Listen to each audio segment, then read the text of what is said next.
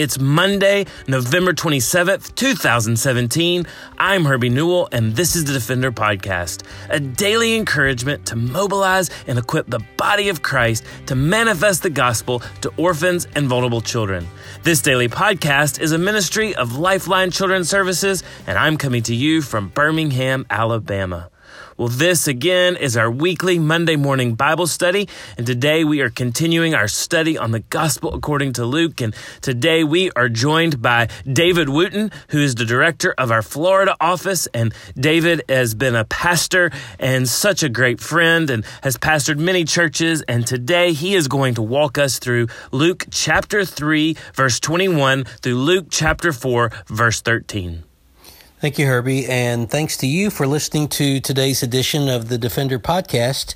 Our staff has been going through a study of Luke's Gospel, and today we pick up in Luke chapter 3.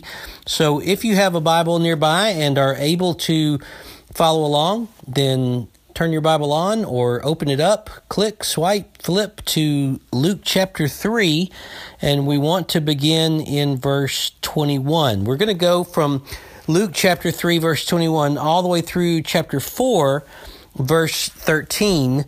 Several different things happen in this passage or these passages of Scripture, beginning in verse 21 with the baptism of Jesus.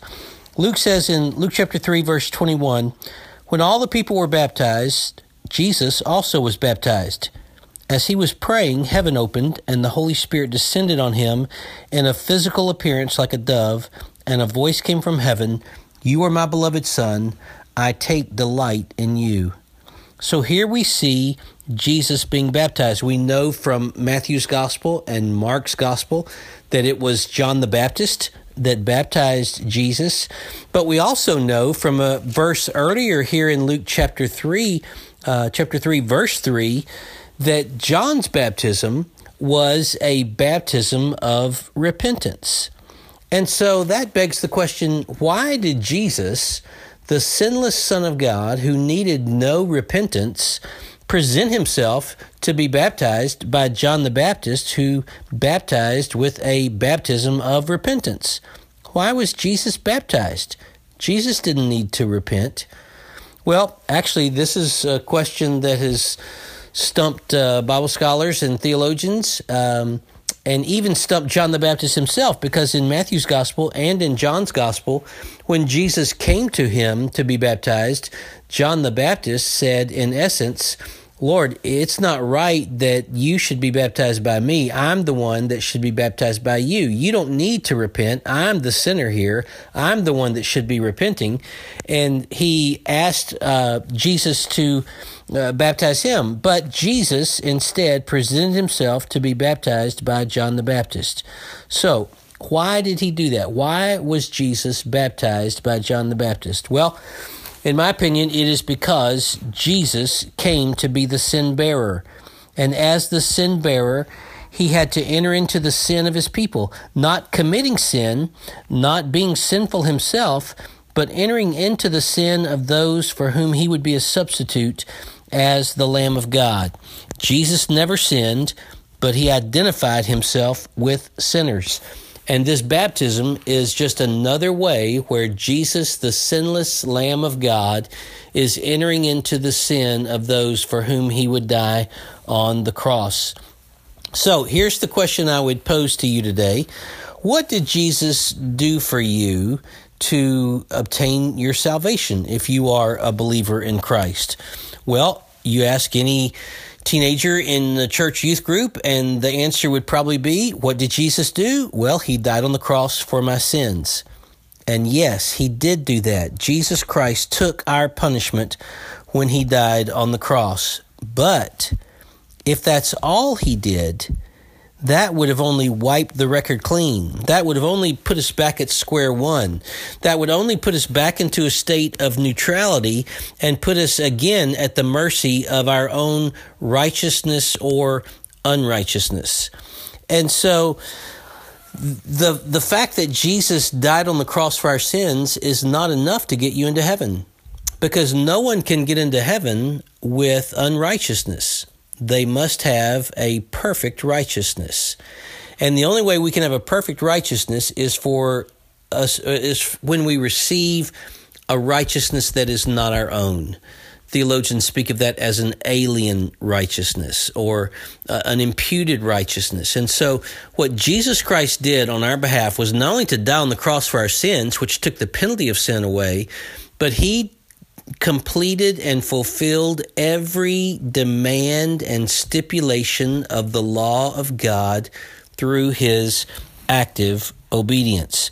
It was his passive obedience, which was his death on the cross, that paid the penalty of our sin. It was his active obedience in fully keeping the law of God uh, as our substitute to procure for us a righteousness that would be imputed to our account and it's through his righteousness that we are saved and not our own. And then we see something very interesting here at his baptism. We see the Holy Spirit of God descending from heaven in the appearance like a dove, and a voice from heaven says, You are my beloved Son, I take delight in you. Here in the New Testament, uh, we see the voice of God speaking for the first time in the New Testament. We also see the Spirit of God descending upon the Son of God, Father, Son, Holy Spirit. We see here a demonstration, a manifestation of the Trinity, as it were. This baptism marks the inauguration of Jesus' public ministry. Uh, it is the first time that God the Father would say, This is my beloved Son. He would say it again at the Transfiguration, and he would say it again just a few days before the crucifixion of Christ. But it's important to note that here and in many other places in the New Testament, the doctrine of the Trinity is taught concretely throughout the scriptures. One God existing in three persons, one in three, three in one. It is a tremendous, transcendent truth this doctrine of the Trinity. Even though the word Trinity does not appear in the Bible, the doctrine of the Trinity is is taught throughout the Bible, both Old and New Testament. Then we come in Luke's Gospel to verse 23 of chapter 3, where he begins to present a genealogy of Jesus Christ. This is not the first time in the New Testament that we have seen a genealogy of Jesus. Matthew begins his gospel uh, with a genealogy of Jesus. It, it's interesting to compare and contrast those two genealogies. When Matthew presents his genealogy of Jesus, he traces the line of Jesus through Joseph, his earthly father. When Luke is presenting the genealogy of Jesus here in Luke chapter 3, he is tracing the genealogy, genealogy of Jesus through his mother, Mary. Why did is the difference here? What what was the purpose in these two different genealogies? Well, Matthew, you remember, is writing to a Jewish audience. He is trying to prove that Jesus is the King of the Jews and has a legal right to the throne of David. That legal right would have come through the line of his father. And so, therefore, Matthew is tracing the line of Jesus' genealogy through Joseph and goes all the way back to Abraham, who is the father of the Jewish nation. Jesus, King of the Jews, traced back through the, the royal line of David all the way back to Abraham, father of the Jewish nation. But Luke, here in this gospel, is not writing to a Jewish audience. He is writing to a Gentile or to a non Jewish audience. His focus has been in these opening chapters on the virgin birth of Jesus. Luke is tracing the genealogy of Jesus through Mary, not to Abraham, but all the way back to Adam. Because Luke is presenting Jesus as the Savior of the world, as the Savior of uh, all of humanity, uh, and not just the Jewish nation. And so Luke traces this genealogy all the way back to not Abraham, father of the Jewish nation, but to Adam, the father of the human race. And so we see in verses 23 through the end of the chapter, verse 38, this genealogy of Jesus through the line of Mary extending all the way back to Adam. Then we turn the page and come to Luke chapter 4, and it's in Luke chapter 4 that we see the temptation of Jesus.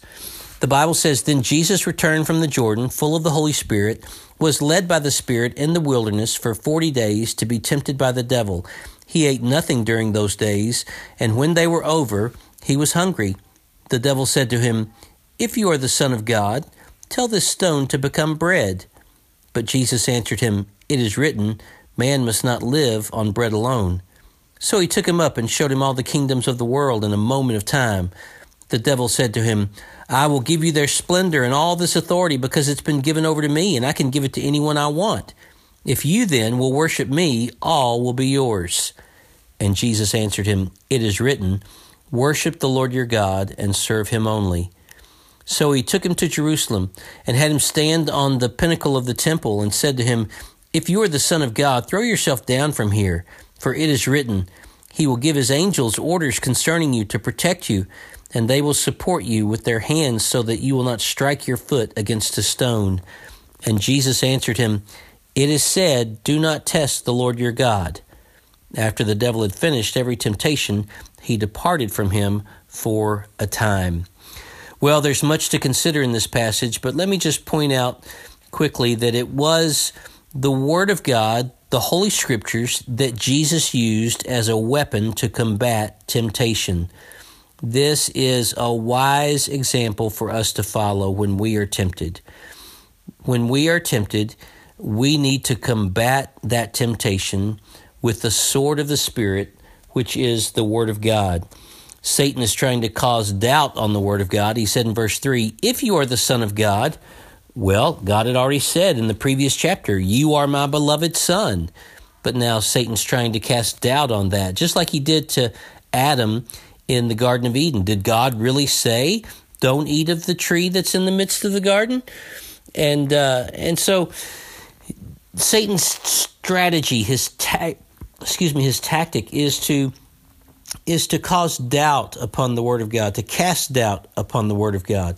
But the believer's greatest strategy against temptation is the strategy that Jesus employed, and that is to fight temptation with Scripture itself, with the Word of God. God's Word is the basis for our victory over the flesh, over the world, over the devil. God's Word is our weapon in overcoming temptation. So, believer, today, when you face temptation, and you will, be prepared to combat that temptation, to get victory over that temptation by combating that temptation with the weapon of the Word of God. Thanks for listening today. Thanks for listening to the Defender Podcast. For more information or to connect with me, please visit herbienewell.com. To partner with Lifeline, visit lifelinechild.org. Follow us on Twitter, Instagram, or Facebook by searching for Lifeline Child. You can email us directly at info at lifelinechild.org. Beloved, will you allow God to use the gospel through you to impact the life of a child? Please contact us because we are here to defend the fatherless. We'll see you again tomorrow for the Defender Podcast.